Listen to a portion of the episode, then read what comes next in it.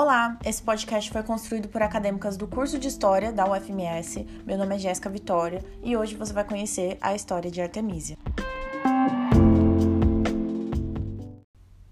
Bom, estamos na Idade Moderna, mais precisamente durante o período da Contra-Reforma realizada pela Igreja Católica frente ao avanço da Igreja Protestante.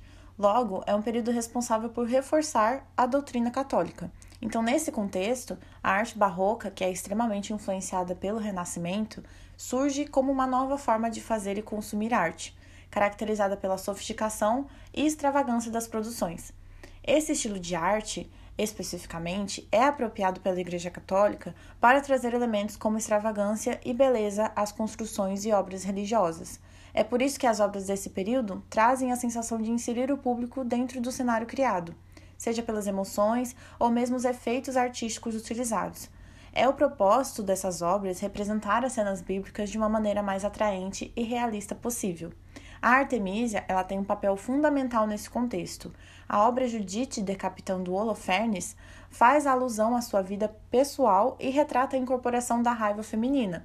A personagem de Judite influenciou no imaginário cristão e serviu de campanha de propaganda artística católica porque nessa perspectiva cristã, a Judite se tornou um símbolo de vingança contra os inimigos da igreja. Olá, meu nome é Mariana Lopes e antes de nós entendermos um pouco sobre a história e a trajetória da Artemisia Gentileschi dentro da arte, nós precisamos entender qual foi a atuação das artistas entre os séculos 16 e 17. Bom, é importante começar entendendo que a arte produzida por mulheres ela foi considerada menos relevante isso porque as mulheres sempre foram restritas ao ambiente doméstico, ambiente esse que talvez não fomentaria as características e habilidades ditas intelectuais pelos homens. Então, sempre houve uma dificuldade de inserção desse grupo no mundo da arte. A participação feminina na arte entre os séculos XV e XVII foi apenas um produto da mudança no status das mulheres dentro dessa organização social. Isso porque houve um progresso na alfabetização e também porque houve maior inserção, em outros tipos de cargos. É importante entender também que a maioria dos estudos da Artemisia Gentileschi são apoiados em fontes judiciais, fontes essas que são notáveis pelo alto nível de oralidade. Outras razões que também contribuem para alta oralidade presente nessas fontes judiciais são porque as pessoas, como um todo, na sociedade não estavam imersas na cultura escrita. Elas ainda não. A alfabetização ainda não era uma política abrangente, não era para todos os grupos, não era considerada um direito, então era mais um privilégio. E esse tipo de fonte judicial, muito denotado pela característica da oralidade, é importante porque são transcrições daquilo do que foi dito. Carlos Ginsburg e outros historiadores apoiaram-se em muitas fontes, é, processos crimes, para que seus estudos fossem é, alinhados, centralizados, adaptados, interpretados. E é o mesmo acontece com Artemisia Gentileschi. Então vamos entender um pouco sobre essa artista da Idade Moderna. Em 1593 nasce Artemisia Gentileschi, filha de Horácio e sobrinha de Aurélio Lone, ambos pintores italianos de boa reputação na corte dos Médicis. Artemisia era a mais velha dentre os cinco filhos de Horácio e desde cedo passou a treinar e aprender técnicas de pintura no ateliê do pai. E é por conta dessa proximidade que Artemisia tornou-se uma importante representante do barroco italiano e da arte feita por mulheres. Entretanto, a arte de Gentileschi foi muito marcada por aspectos de sua vida pessoal. Agostino Tossi, que havia sido contratado pelo pai de Artemisia para que lhe ensinasse desenho e perspectiva, foi quem estuprou a artista que tinha apenas 19 anos. Foi Horácio que abriu em 1612 um processo crime contra Agostino, a quem foi imposto uma pena de exílio por cinco anos, que nunca foi cumprida. Quatro meses depois do ocorrido, Agostino já estava de volta a Roma. Tamanho foi o constrangimento e humilhação este fato marcou e muito todos os aspectos da arte de Artemisia, tornando-a uma vítima rebelde da violência da qual foi alvo. Suas pinturas, extremamente inspiradas nos cenários bíblicos e suas heroínas, as quais a pintora se esforçava para dar força e vulnerabilidade nos retratos. Desde os 17 anos, Artemisia já retratava as passagens bíblicas da própria maneira, e mudando a postura e teor dessas passagens, Um exemplo é a pintura de Suzana e os Velhos, onde Artemisia dá uma postura vulnerável de repulsa da jovem em relação aos velhos, que a assediavam. Aos 20 anos, Artemisia muda-se para Florença juntamente com seu marido, que foi por meio de um casamento arranjado por seu pai, e também pintor. E é lá que a pintora ganha mais visibilidade e renome. É a primeira mulher registrada a ingressar na Academia de Arte de Florença e foi responsável por concretizar inúmeras encomendas da corte dos Médicis, além de seu mérito quanto à representação da anatomia feminina, na qual ela mesma se usava de modelo e tinha facilidade de trabalhar com as modelos voluntárias.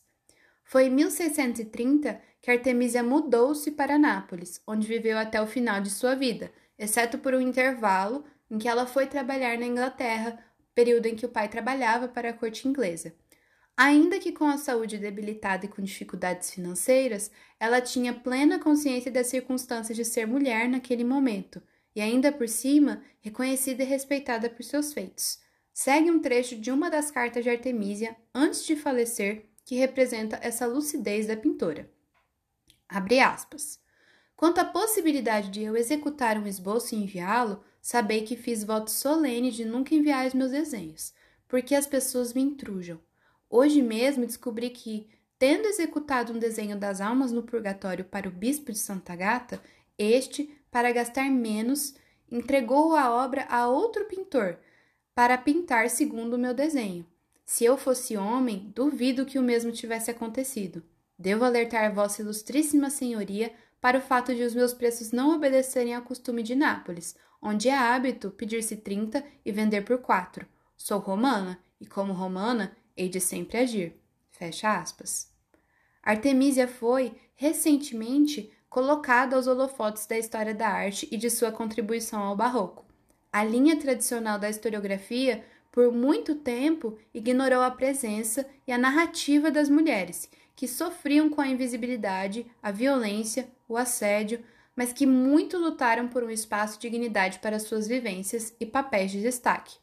Artemisia não é a única que se rebelou contra a pressão que vivenciou, e sua forma de externalizar a dor e indignação toca as pessoas até os dias de hoje. Olá, eu sou a Mariana Cosmo e eu vou explicar um pouco sobre as características técnicas das obras da Artemisia.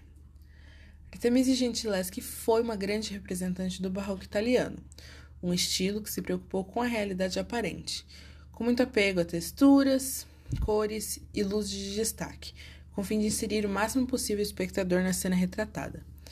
Suas principais obras não trazem um tema particularmente original. É, a leitura de cenas com heroínas bíblicas era um tema recorrente entre os artistas barrocos. Mas as obras de Artemisia são conhecidas por representar uma grande carga dramática em cena e um forte estudo anatômico do corpo feminino também. O corpo feminino se torna uma referência para identificar as obras de Artemisia, pois suas produções visuais apresentam estes corpos evidenciados por meio de recursos técnicos, que resultam da trajetória de uma artista que, contrariando certos limites para uma pintora, teve acesso ao conhecimento disponível no seu tempo no que se refere às artes.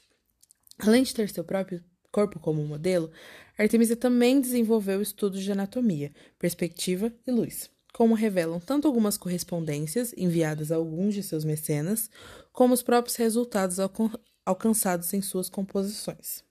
Jogos complexos de luz inseridos em cenas teatrais de fundos escuros ou vistas em perspectivas, em cenários externos ou ambientes internos, quase sempre em primeiro plano.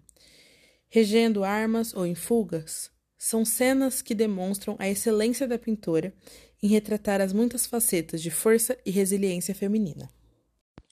Uma de suas obras mais famosas, Susana e os Velhos, é um ótimo exemplo para demonstrar como Artemisia transparecia sentimentos em seus trabalhos.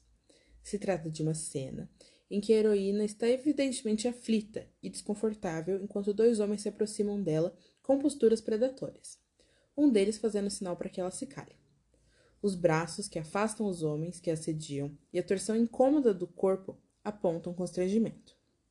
Com isso, podemos fazer duas análises principais. A primeira, levando em consideração a história de Artemisia, que foi estuprada por um tutor, nos permite notar e supor que os sentimentos de Susana muito provavelmente transparecem ainda mais fortes devido ao trauma de Artemisia, e é possível notar essa transparência em uma grande porção de suas obras. A segunda análise que pode ser feita é a familiaridade já mencionada que a artista tem com o corpo feminino, familiaridade que não está presente em sua representação de corpos masculinos.